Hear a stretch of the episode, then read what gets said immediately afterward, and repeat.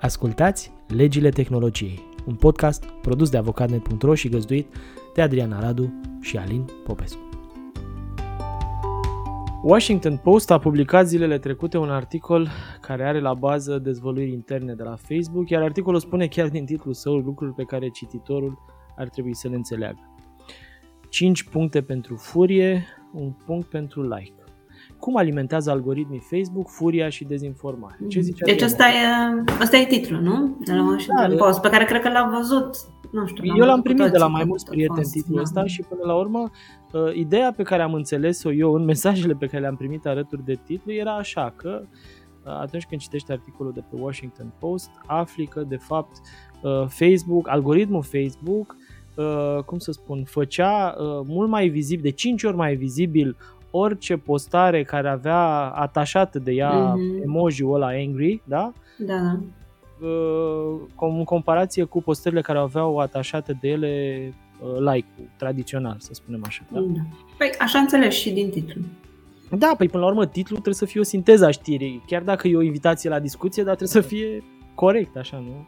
Da. Vorbim totuși de Washington Post, nu vorbim de nu știu ce gazetă de perete de nu știu și uh, că tot vorbeam noi mai devreme, uite că există un jurnalist, Dan Frumkin îl cheamă, care uh, în America face o chestie interesantă. E o serie de articole care se intitulează Let me rewrite that for you, în mm-hmm. ideea în care vine și îți spune, ok, titlul ăsta, textul ăsta, rescrise corect, ar trebui să sune așa. Nu? Da. Și am preluat câteva cuvinte din modul în care uh, spune omul povestea pentru că ni se pare important până la urmă să înțelegeți care e perspectiva corectă asupra lucrului, după care chiar o să te rog, Adriana, să-mi spui și mie cum vezi tu, uh, chiar și povestea corectă, că și ea are niște Evident. așa evidente, dar, mă rog, hai să-l auzim întâi pe uh, domnul Dan Frumkin uh, cum uh, vede lucrurile. Uh, în urmă cu 5 ani, da, spune Dan Frumkin, și rescrie el știrea, Facebook a extins modalitățile prin care utilizatorii puteau reacționa la postări dincolo de, de simbolul like. Da? Deci a zis, băi, like nu e suficient, avem nevoie să adăugăm încă 5 emojiuri. Și ele au fost dragoste, haha, wow, trist și furios. Cu adăugarea acestor uh, emojiuri noi, oamenii de la Facebook trebuiau să determine apoi cum să pondereze da, implicarea acestor emojiuri în modul în care algoritmul afișa postările respective în uh, newsfeed-ul nostru. Având în vedere emoțiile mai puternice prezentate în aceste emojiuri, decizia a apărut cumva simplă. De ce? Pentru că fiecare dintre reacții, au luat ei decizia, ar conta de 5 ori mai mult decât greutatea obișnuită a butonului like. Uh, Sună logic, nu? Dacă like e ceva așa foarte standard, nu? Da, exact. E un zâmbăresc de la fără da. dinți, fără Eu, da, da. da. Dar celelalte cinci sunt uh, variațiuni mai deștepte. Exact. Și cu mai multe informații, hai să zicem. De fapt, cred că asta e relevant. Da. Păi da, în momentul în care arăți dragoste, când râzi, când ești uimit, că wow, cred că asta vrea să însemne, mm-hmm. când ești trist sau când ești furios, evident, înseamnă că ești mult mai implicat decât uh, atunci când zici doar like, nu? Da. Bun. Uh, deci Facebook a ajuns la momentul la care a zis, da, aceste emoji ar trebui să cântărească de 5 ori mai mult decât like-ul obișnuit. Da? Uh, ce a făcut însă Facebook, deși a spus public la momentul ăla că noile emojiuri vor, emojiuri, emojiuri, cred că se spune, nu știu, emoji, da. vor conta puțin mai mult decât like-urile. Au, chiar au folosit uh, cuvântul ăsta, că știu știrea de atunci. Uh, puțin mai mult. Puțin mai mult, da. Nu au dezvăluit că ponderea a fost de 5 ori mai mare, da. Puțin mai mult, după mine, ar fi așa, 25%, 50%, Poate Depinde. dublu, deci e cam mult, da. E, această mișcare a venit în același timp cu planurile anunțate uh, public de Facebook de a se îndepărta de la promovarea știrilor cu titluri de astea clickbait către utilizatori uh-huh. și de a încerca să se concentreze mai mult pe implicarea uh, și pe promovarea conținutului postat de prieteni și familie. Mi-aduc aminte că a ieșit domnul Zuckerberg și a povestit tocmai asta, meaningful, Uh, trebuie să fie interacțiuni uh, care să aibă sens și să conteze și așa mai departe, că Facebook e despre lucrul ăsta. O să vorbim mai încolo. Zuckerberg are odată la un an, doi ani o epifanie de asta și își dă seama că Facebook ar trebui să fie despre altceva decât e. Și nu despre vânzarea de șosete, nu? exact. Sau reclamă la șosete. șosetele să fie lucruri benigne și să fie, sper ok, să fie șosete. Măcar. Bun, mergem mai departe. Deci, au spus că puțin mai mult ar fi, dar nu așa uh, așa, uh, cum să spun, extrem de mult ar conta aceste emoji au zis ei. S-a dovedit însă că prietenii și familia nu postează întotdeauna informațiile cele mai demne de încredere, iar prin umflarea ponderii reacțiilor emoționale, această nouă mișcare a Facebook a ajuns adesea să pună în fața utilizatorilor conținutul cel mai încărcat emoțional. E logic până la urmă, că știi, mm-hmm. când te duci acasă și vorbești cu ai tăi, vorbești despre tot felul de prostii. În momentul în care promovezi, să zicem, știri de la companii de renume și așa mai departe, s-ar putea să fie unele dintre ele obiective. Bun, mergem mai departe cu discuția asta. O parte din acel conținut a fost pozitiv, ăsta emoțional pus de familie și de mhm. prieteni. Oamenii au reacționat cu dragoste la logodne, la nașteri și la tot felul de evenimente fericite. O altă parte însă a produs dezbinare în rândul utilizatorilor care au reacționat cu mânie. Facebook se pare că intern a dezbătut intens toate discu- toată, toată situația asta, iar unul dintre argumentele care a menținut starea, lucru- starea lucrurilor a fost legat de faptul că uh, furia ca emoție umană de bază nu e întotdeauna legată de lucruri rele. Și aici sunt de acord cu abordarea asta. Și ar putea fi importantă pentru că dă naștere mișcărilor de protest împotriva, spre exemplu, guvernelor autocratice sau corupte. Prin mm. urmare, da, dacă ai conținut care generează furie, asta nu înseamnă că pui două tabere să se bată între ele, asta s-ar putea să însemne la un dat și faptul că prin acea furie oamenii ajung să schimbe cu adevărat ceva în societate. Cu toate astea, la un an de la lansarea emoji-uri, emoji-urilor, în 2018, Facebook și-a dat seama că ponderea mâniei era o problemă atât de importantă încât a decis să scadă ponderarea acestui emoji uh, la uh, de 4 ori like, păstrând celelalte patru emoji, dragoste, wow, ha-ha și așa mai departe, de 5 ori like. Deci cu pe mânie la dat mai jos așa. Deci, încă o dată, noi vorbim de o, de o companie, nu vorbim de niște copii care se joacă. Așa. Da, dar știi că era, un, era și un desen animat cu tot felul de sentimente. Se chema da, da, da, Inside Out da. se cheamă. Așa, da, Inside da. da. Uh, bun, să ne gândim la ăia pe care l-am dat pe unii îi avansezi în ierarhie, da. pe alții uh, dai mai jos. E. Un alt mai târziu, compania și-a dat seama că acest lucru nu e suficient, da, să fie doar de patru ori, și chiar dacă Furia era cel mai puțin folosit emoji, până în 2019 compania a pus în aplicare un mecanism de retrogradare a conținutului care primea un nivel disproporționat de reacții de furie. Au existat, bineînțeles, multe dezbateri interne pe baza clasificării și reclasificării acestor emoji pentru a crea fluxuri de știri mai bune, deși nu a existat un acord larg, evident, în cadrul companiei cu privire la modul cel mai bun de a face acest lucru.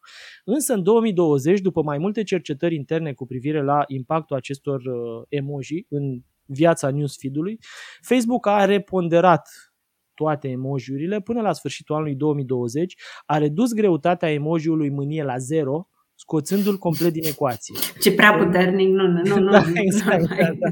Emojiurile ha-ha și wow au fost ponderate la o dată și jumătate de like, iar dragoste și trist au fost ponderate la două aprecieri. Am luat toate astea și domnul jurnalist uh, a luat toate, toată discuția asta din documentele interne ale Facebook, care o să vă povestim puțin mai încolo, au uh, ieșit publice. Probabil că mulți dintre dumneavoastră ați aflat, ați citit deja, au ieșit public și prin intermediul unui whistleblower de la uh, Facebook, dar și prin intermediul, se pare, altor surse și au arătat cam cum e cultura aia internă de la Facebook și cam ce contează pentru ei și cum se pune problema. Și ajungem, Adriana, la discuția de care ziceam mai devreme. Uh, da. Eu mă întrebam. Da, pare ireal așa. Da, da, ai senzația că ești într-un film cu Ceva, da, personaje da, dintre astea. Da. Așa. Dar lumea noastră chiar despre asta e. Da, da, da, da. da. Și una dintre întrebări era, o fi mai bine cu algoritmul ăsta? Adică e mai bine că acum vedem mai multe postări cu uh, wow, și dragoste. Dragoste. Nu, că dragostea și tristețea sunt uh, Așa, mai da, freg, au, na, au un clasament, mai... sunt mai sus în clasament uh-huh. și pe locul 2 haha și wow și uh-huh. furia nu e mai zero. e. Da. da. nu, dacă stai să te gândești până la urmă, cred că ce face Facebook este să ne des- descompune emoțiile, nu știu cum să spun. Că sociologic vorbind, da, noi suntem niște ființe da. care sunt conduse de 7, 8, 10, 20 de emoții, nu? Că asta facem într-o formă sau alta. ori fi. Da, cât ori fi ele. Da. Nu cinci ca la Disney, sigur, dar o combinație de ele sunt. Uh, și asta face Facebook, nu? Numai că Facebook le pune și o pondere. Se pare că da, și e o întrebare. În capul meu a fost o întrebare după ce am citit articolul ăsta. E rezultatul ăsta sau nou algoritm prezintă o realitate mai adevărată decât realitatea de acum un an? Pentru cei mulți, că trebuie să recunoaștem, sunt mulți care cred că lumea este așa cum apare ea în Facebook. Da, și uite, îți dai seama că așa lumea care apare în Facebook este de fapt o lume inginer... Păi asta întreb. E mai adevărată asta decât aia de cu un an sau decât aia de acum 5 ani? Care e, apropo de știrea ce aveam cu rețeaua adevărului? Da, a lui Trump. Da. da. da. Da, eu nici nu știu ce să zic, ca să fiu sincer. Nu știu ce să zic pentru că îmi dau seama că, da, pentru companie de talia Facebook, sigur există probabil discuții pe subiecte și mai anoste și mai puțin minuscule decât ideea asta cu emoji Deși, uh, uite, vezi, chiar și eu cad în plasa asta, să spun că e neimportantă discuția asta. S-ar putea să fie mult mai importantă decât credem. Da, uh, pentru, păi cred că trebuie să o împărțim în două. Odată ce, ce percepție dobândesc oamenii despre lumea din jurul lor, uh-huh. stând în rețea, uh-huh. și doi, ce cumpără ca urmare a percepției respective, că să nu uităm, 98% din veniturile acestei companii vin din publicitate. Și restul de 2% sunt întâmplători, vin din alte da, da, da. Dar să nu uităm totuși cum trăiește această companie, din ce trăiește. Da, și încă o dată știm Nu numai ea acum, ea e un exemplu pentru că discutăm de știrea asta, dar nu, nu e ea singură.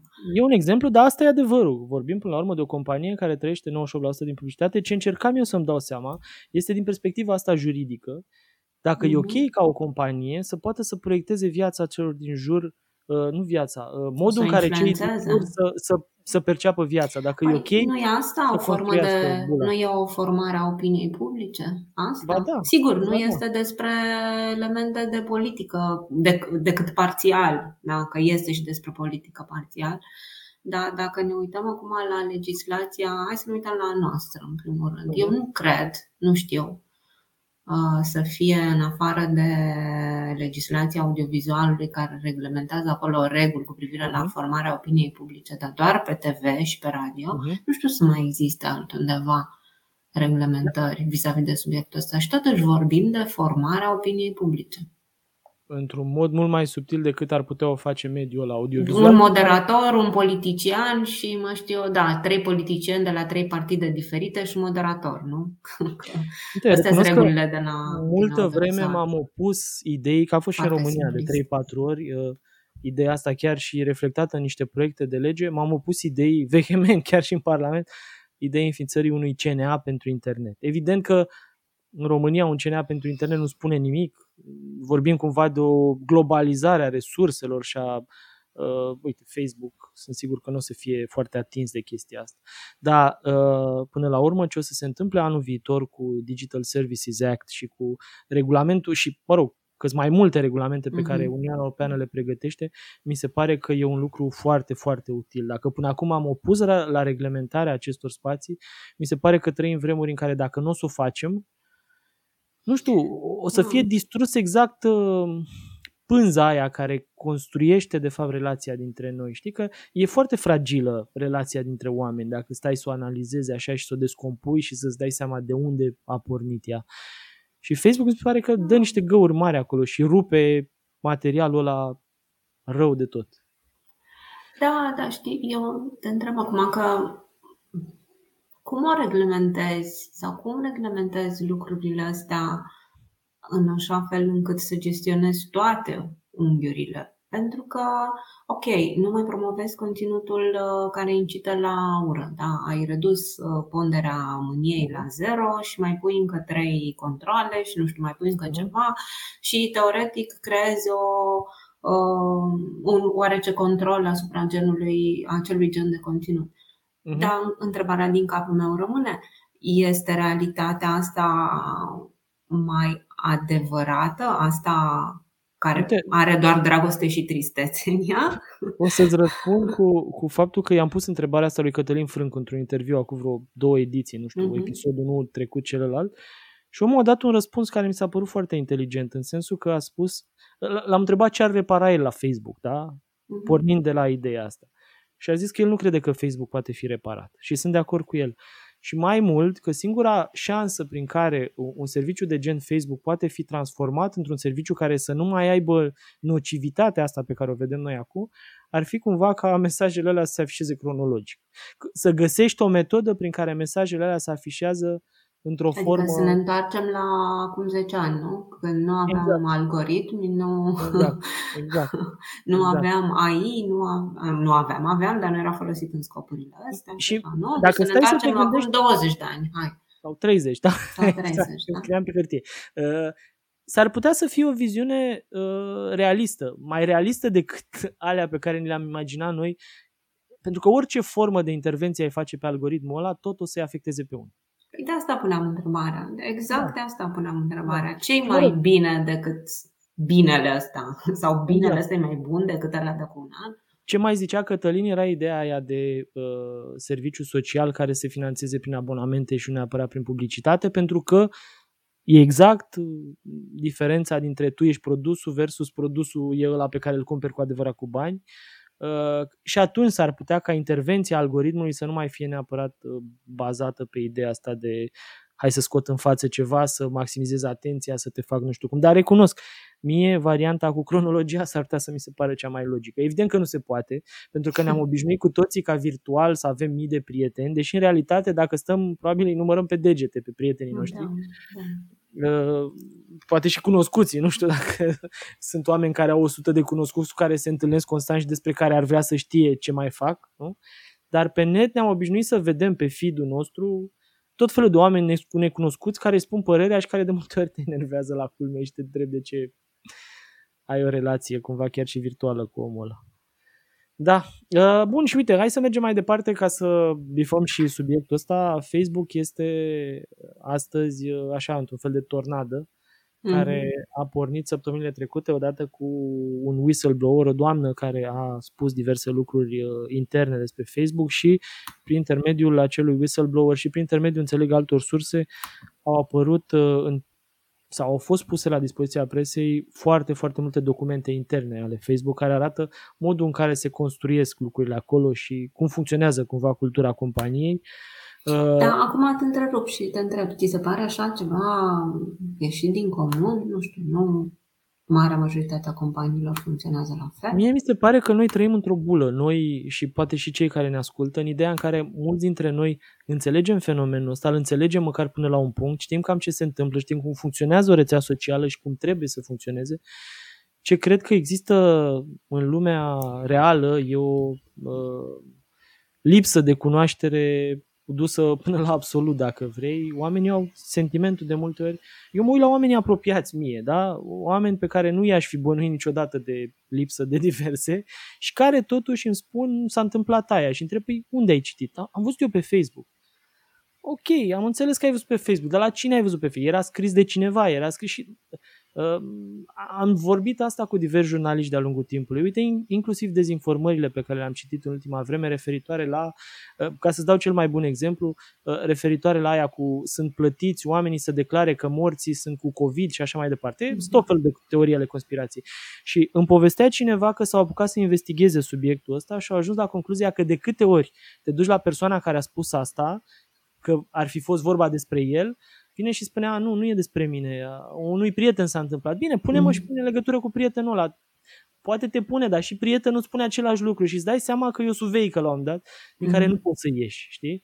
Uh, da, Cred probabil că, că, probabil că, nu știu, uite, mai tot în direcția asta un alt exemplu de la școală. La școală, elevi, clasa a șaptea, au la nu știu ce oră din asta de tehnologia nu știu de care, mhm. fac un fel de știați că și fiecare copil trebuie să caute o informație despre o anumită temă. Unde crezi că o caută? Pe Google. Și am întrebat, zic, ok, tu întrebi despre aur, da, pe Google cauți să afli informații despre aur și primești nu știu câte hituri, răspunsuri pe Google. Cum decizi ce informație este corectă din ce ți-a dat Google ca răspuns și ce informație este incorrectă? E, e mișto subiectul și știi de ce e mișto? Pentru că mi-aduc aminte, Amazon a și recunoscut asta. Uh, printre altele, poți să întrebi Alexa, da, asistentul vocal, cum se cheamă el de la Amazon, uh, hei, Alexa, spunem și mie ce e aia aur, cum zici tu, da? Uh-huh. Și au recunoscut că sunt definiții pe care le tunează, să zicem așa, din când în când, ca să fie politically corect. Da, da, dar știi care era problema? Că, uh, cel puțin în discuția pe care am avut-o, copilul nu era conștient că Google s-ar putea să-i dea o informație care este incorrectă pentru că el la clasă a învățat că știați că se află de pe Google. Da, pentru că Google a, a ajuns o formă de externalizare a hard da. discului tău. Și pentru că doamna profesoară nu le-a explicat Nici că la Google asta, Google agregează informație, da, într-adevăr sunt șanse foarte mari să-ți dea informația corectă. Da. Da. Să recunoaștem. Dar asta nu înseamnă că întotdeauna vei primi informația corectă. Așa e. Pe de altă parte, cred că școala noastră are niște probleme grave. Uitam clasa a treia, manual, învață copiii că printre date personale sunt și emoțiile. Bă, a trebuit să învăț copilul asta, deși cumva este împotriva tuturor convingerilor mele. Dar revenind, mie mi se pare cumva că um, exact ce spuneam mai devreme, noi trăim într-o bulă și avem sentimentul că toți ceilalți oameni înțeleg ce înțelegem noi și nu e corect. Majoritatea mare a oamenilor nu înțeleg cum funcționează algoritmii din spatele unor uh, newsfeed-uri de genul ăsta și uh, Crezi că știu că există algoritmi? Asta e o altă discuție. Asta e o altă discuție, da. Bun, uh, ca să mergem mai departe tot și despre să, Facebook. Da, da și să fie la fel de interesant ca și până acum. uh, da, uite să știi că ieri l-am, l-am urmărit pe Mark live. Nu știu dacă live, l-am urmărit într-un videoclip. Da? Alina soția mea era enervată că dă din mâini prea mult. O, omul e, nu știu cum să spun, um, pare un avatar așa mai degrabă, adică uh, era și foarte machiat sau poate era foarte bronzat și părea ireal cumva, deci chiar mhm. părea ceva artificial, dar dădea din mâini foarte mult pentru că sunt sigur că el probabil nu are o uh, formă de asta de carismă extraordinară și nu se descurcă foarte bine pe lângă mulți oameni, motiv pentru care tot ce face e cu creierul și nu cu altele. Și uh, a început prin a spune că, bineînțeles, Facebook nu este despre ce au crezut ei până acum și că întotdeauna și-au dorit ca Facebook să fie despre metavers și o să vedeți mai departe ce e. Din nou, nu este despre publicitate la șosete, nu? Este exact, despre, despre da, da. realități virtuale. Bun. Uh, practic ce a anunțat ieri Zuckerberg a fost un rebranding al uh, Facebook, dar nu cum crede lumea că am văzut și știrea asta în România, e adevărat uh, astăzi, că Facebook se va numi Meta. Nu, Facebook nu se va numi Meta. Serios? Facebook a creat o entitate, dar unii așa au înțeles. Păi și eu am înțeles tot așa. Păi nu, ai înțeles că Facebook de fapt își face rebranding și își creează o entitate umbrelă care va băga sub ea toate produsele pe care le are Facebook. O, o mișcare, până la urmă, care are logică, da? Pentru că în momentul ăsta Facebook e unul dintre cele, nu știu câte, până la 10 produse pe care Facebook le operează. WhatsApp, Apropo, foarte mulți oameni nu știu că WhatsApp e parte din Facebook și cred că e un concurent. Messengerul de la Facebook, Oculus, care este sistemul lor de VR și așa mai departe. Au foarte multe, Instagram, da, au foarte multe proprietăți. E, se creează o umbrelă deasupra lor, așa cum Google a făcut acum câțiva ani când s-a înființat Alphabet iar această entitate, până la urmă, are niște uh, avantaje uh, vizibile din multe perspective legale, fiscale, consolidarea la nivel de impozit pe profit există și în România la nivel de grup, da? Și la nivel de TV. Adică mm-hmm. sunt niște mega avantaje pe care, în momentul în care construiești o entitate para, așa, construiești un grup. Un holding, da, da trimiți. Un holding, da. Uh, dincolo de asta, însă, dacă e să ne uităm la, la știrea în sine, uh, pare că mai sunt câteva lucruri de spus acolo. Uh, și cel mai important lucru pe care cred eu că ar trebui să-l spunem e că domnul Mark Zuckerberg, care recunoaște în nu știu dacă biografia lui oficială, că l-a avut drept unul dintre uh, idolii lui pe Cezar și dacă vă uitați la modul cum e tuns și așa mai departe, o să vedeți că are ceva aliură de roman, uh, din Roma antică, nu e roman de acum. Uh, vrea să-și creeze, uite și asta e o discuție, știi că foarte multă lume spunea că vrea să candideze la președinția Statelor Unite. Sentimentul meu e că nu, omul vrea să-și facă o lume și asta e mult mai mult decât să fii președintele unei țări într-o lume ordinară, când în schimb ai putea să-ți creezi o lume extraordinară. Doar a ta, nu? Care să fie populară. Nu doar a ta, mă rog. Ba da, doar a ta, să tu o controlezi, tu ești un fel de zeu adevărat și mai mult uh, să-ți creezi o lume în care, hai să fim sinceri până la urmă, poți să trăiești forever, nu? Eu nu mai sport distopile astea, de să mă crezi. Dar trăim într-una. Trăim într-una. Deci m-am uitat, am aflat uh, foarte multe lucruri despre ce uh, credea el înainte că e Facebook și ce își dorește să fie Facebook în viitor și așa mai departe. Însă în capul meu a rămas fix ideea asta. Omul încearcă să-și creeze o lume pe care să o conducă, așa cum conduce și Facebook. Apropo, Facebook este probabil printre foarte, foarte puținele companii de nivelul ei care este în continuare condusă de fondator, care are Uh, cel puțin la nivel de acțiuni și la putere de decizie, nu știu cum să-i spun, peste 60%. Da? Deci nu cred că există o companie de talia Facebook în momentul ăsta, cu excepția, nu știu, poate companiilor tradiționale, nu știu, care sunt controlate de familii sau alte lucruri, care să fie controlate de un om, da? la 30-40, câți ani are Mark, cred că undeva la 40 ceva de ani, omul ăla încearcă să-și creeze o lume, să treacă la nivelul următor, că până la urmă Bezos a zburat în cosmos ca să-și caute o lume pe altă planetă. Musk face același lucru. Uite că și Branson s-a prins și el că e o, e o discuție acolo. Uh, Zuckerberg a zis că el își caută lumea within, așa, uh, în interior. Și zi Adriana, cum vezi tu viitorul ăsta cu lumea în care Zuckerberg este Dumnezeu? m-am uitat și am decis că nu mai vreau să mai analizez subiectul mai mult decât și sper că nu o să trăiesc eu în lumea aia vreodată. Da, așa si- Sincer, mi-e teamă pentru copilul meu. Sper că, că nici copilul meu nu o să ajungă acolo. Deci eu sunt sigur că atunci când copilul tău o să fie mare, lumile astea o să fie concurente, războiul lumilor o să fie ceva mai evident decât cartea lui Orson Welles, dar mă rog. Da, ai văzut că avatarul ăla n-are, e de la brun jos, adică e, n-are, cum să zic, despre ce vorbim? Despre avatarul, Despre avatarul din Metaverse, da. Da, este... ok, Metaverse se cheamă universul în care se întâmplă da, toate lucrurile astea. Da. Uite, apropo de asta, vreau să zic că mi se pare puțin uh, ciudat uh, și n-aș fi știut asta dacă fimea nu s-ar fi jucat Roblox de mulți ani. Uh, Roblox a folosit foarte mult uh, conceptul ăsta de metavers, adică lumea în care se joacă copii în Roblox se cheamă metavers, da? E fix ideea asta, pe care Zuckerberg acum a venit și și-a pus ștampila și a spus nu, I own it, e a mea și mai mult compania se cheamă Meta. în rețeaua mea reală, exact. reali. Compania se cheamă Meta și tranzacționarea la bursa de valori din state se va face sub uh, sintagma, să zic așa, M cum era? De, de la Metaverse, este un acronim. Deci eu sper uh, doar că o să rămână în uh, capul acestui om și chestia asta uh-huh. nu se va transforma niciodată în realitate. Atâta sper. Da. O să te mire ceva, că uite, azi noapte am citit chestia asta. Mi s-a părut importantă și am simțit-o de multă vreme.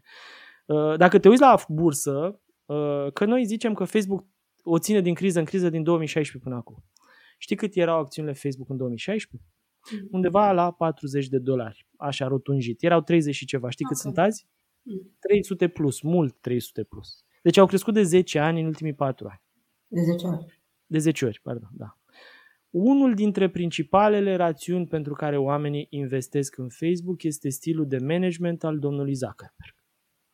Pentru că omul a dovedit că pentru bani e dispus să facă orice, inclusiv să-i facă pe unii amărâți în nu știu ce țară din Africa să se omoare între ei. Din păcate, ăsta e adevărul. Putem să vorbim despre tot felul de alte lucruri, dar uh, tweaking-ul ăsta uh, al algoritmilor, asta face, ne, ne învrăjbește și ne, ne face să ne certăm unii cu alții, părinți cu copii, eu știu, grupuri, uh, uh, cum să zic, religioase cu alte grupuri și așa mai departe, da? E, și acest... tu crezi că ăsta este așa, dacă ar fi să ne uităm la el, este ceva intenționat sau este un efect de, cum, cum îi zice în engleză, de spillover, cum se zice. Mie mi se de, pare că uh, schimbarea asta de acum vorbești? Uh, nu, Ideea asta, asta cu, cu răutatea, cu agresivitatea, cu... Cred că e genul de efect advers pe care, uh, mă rog, era... Care e tolerat sau e intenționat? Sau... Care este tolerat la nivelul la care se întâmplă lucrurile într-o rețea socială. Uite, am vorbit mai devreme de aia cu emoji, da? Care pare o prostie. Pe de altă parte, sunt sigur că fiecare dintre oamenii care ne ascultă, dacă ar fi fost în situația Facebook, ar fi avut fix aceleași discuții. Da. Cum le ponderăm, cum le da. punem, cum le facem, da. pentru că nu este să face nimic extraordinar. Da? E... Îți dai seama cât timp îți mănâncă prostia asta? Îți dai seama câte milioane de alte prostii există similare cu asta, despre care noi nu știm sau pe care le putem intui și care îți mănâncă timpul? Unde tragi linii? Și mie păi, asta mi se da, pare nociv la care Facebook. E? Că tu nu poți să tragi linie pentru că despre aia este viața ta în compania aia. Evident. Cum să-i tragi linii? Că despre ce mai vorbi? Mie mi se pare că nociv la Facebook este tocmai ideea asta, că în momentul în care și-au dat seama că există efecte adverse majore, că nu știu ce trip din nu știu ce țară ia băta și se duce și omoară pe alții și asta ajung la ei, că n-au cum să n-ajungă. Da. Evident că le știu înainte pentru că se văd, da, în rețea atunci cumva trebuie să faci ceva. Că mi se pare că uh, inactivitatea asta, care este mascată sub uh, toate bunele intenții din lume pe care le afișează și public și așa mai departe, e mai nocivă. De... Și chiar mă gândeam la un moment dat, cred că în timp poți să ajungi inclusiv la ideea aia de crime împotriva umanității. Vorbim până la urmă de oameni ale căror fapte, chiar dacă nu direct, s-ar putea să ajungă să fie sau să poată fi considerate... Sper să nu ajungem acolo niciodată. Și eu sper să nu ajungem acolo, dar stau și mă gândesc, legislația pe care o avem noi acum, cu toată ideea asta, cu crime împotriva, a fost creionată după al doilea război mondial, când, mă rog, s-au întâmplat niște atrocități extraordinare, da? Și justiția penală din perspectiva asta a fost construită așa. Eu cred că într-un viitor, nu știu cât de îndepărtat, vom avea o justiție penală și pentru genul ăsta de situații. Pe care încă o dată, eu nu l-acuz da, pe Zuckerberg că a omorât oameni. Eu nu l-acuz pe omul ăsta că a omorât oameni, Doamne ferește, să nu înțeleagă cineva asta. Da, e bine că ai precizat ce încerc, să spun, ce încerc să spun este că ar fi bine că știind că se întâmplă niște lucruri nocive pe care rețeaua lor poate le face disponibile sau le, nu știu, le face uh, posibile, să zicem așa, nu a tras frâna de mână mult mai repede decât ar fi trebuit. Știi cum e că tot timpul ești întrebare dacă, dacă atunci când te pui să tragi frâna de mână, cum o tragi? Așa e. Uite, și acum nu sunt ipocrit. Nu aș putea să zic că mă compar cu omul ăla, evident. Mi se pare că trebuie să ai niște creieri să fii acolo sau trebuie să ai un anumit mod de a face lucrurile. Eu nu știu cum aș face altfel. Și nici tu nu știi cum ai face păi, altfel. Tocmai, da, să zic. Că e simplu să zici trebuie să faci într-un fel. Da, trebuie să obții rezultatul ăla dacă Așa e. când trebuie Dar să găsești o modalitate să-l obții Mie știți care mi se pare diferența majoră? Că dacă tu ai fi președintele unei țări pus în situația aia, oi, ok, eu sunt pus aici ca să rezolv o situație care, nu știu, e imposibil de rezolvat. Dar știi ce nu face președintele unei țări? Nu are o avere de sute de miliarde de dolari construită tocmai pe baza acelui produs. Mie aici mi se pare o diferență fantastică până la urmă dacă stăm să ne gândim. Și cred într-o formă sau altă că oamenii ăștia ar trebui să aibă mai multă nu știu, ar trebui să fie mai responsabili Probabil știi că la un moment dat ne puneam problema apropo de regulile astea de uh, răspundere pentru produs, când uh-huh. produsul îți produce vătămări fizice. Uh-huh. În mod direct, nu știu, explodează ceva ce ai cumpărat uh-huh. și te arzi sau uh-huh.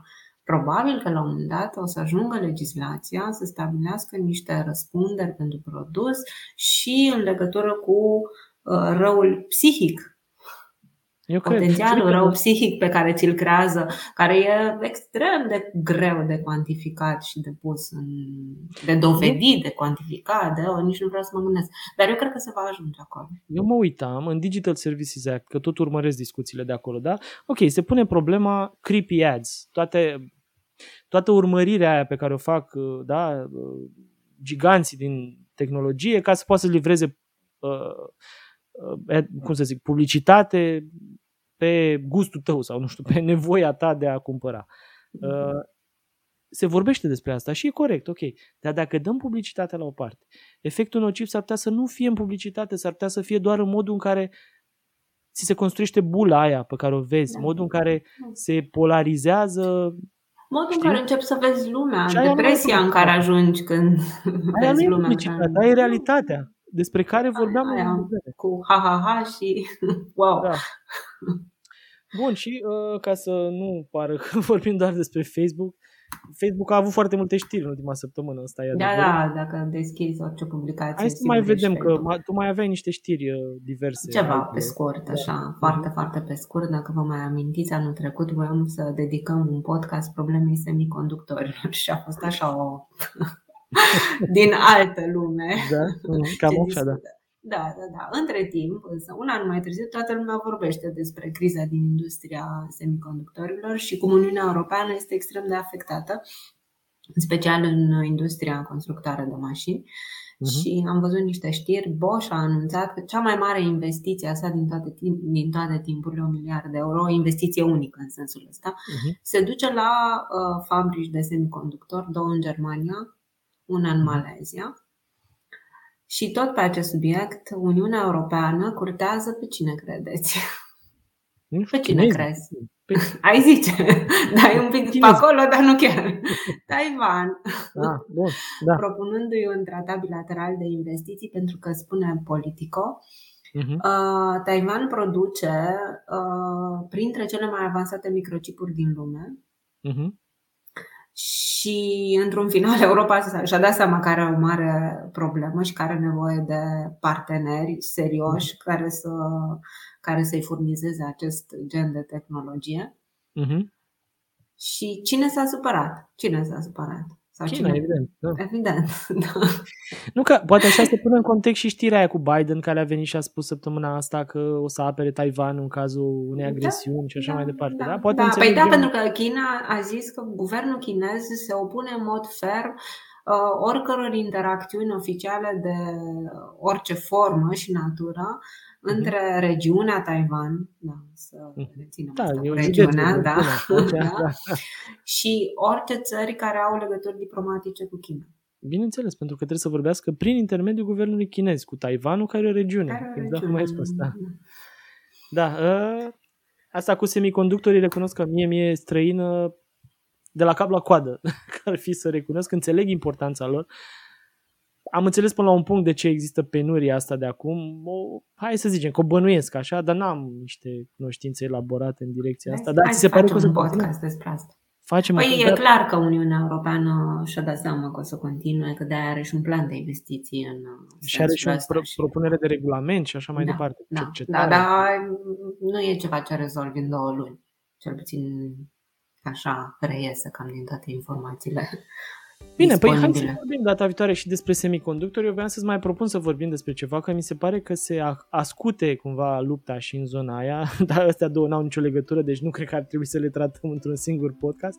Mă gândeam să vorbim și despre modul în care sunt tratați copiii în, în mediul online și nu doar tratați, ci modul în care companiile ar trebui cumva să se raporteze la ei, din perspectiva legislației europene, românești și așa mai departe, atunci când interacționează cu ei în lumea asta digitală, pentru că eu cred că în anii următori o să fie unul dintre punctele centrale ale uh, cum să spun, amenzilor care se dau, ale războaielor care se vor duce în instanță, tocmai uh, interacțiunea asta copil, mă rog, care poate să însemne 16-18 ani. Aici sunt o fel de discuții, 13 ani, da, în funcție de legislația despre care vorbim, uh, și companii care oferă servicii nu neapărat către copii, da, poate către publicul larg. Uh, am văzut foarte mult și am primit întrebări pe tema asta, recunosc și pe Mhm. LinkedIn.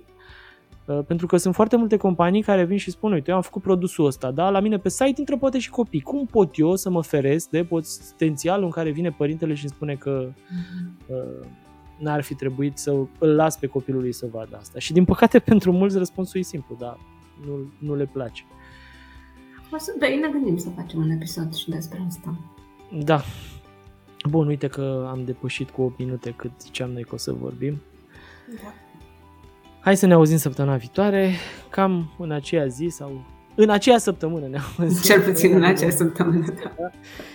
Și o să vorbim despre alte lucruri. Încercăm să le explicăm așa cât ne duce pe noi cap.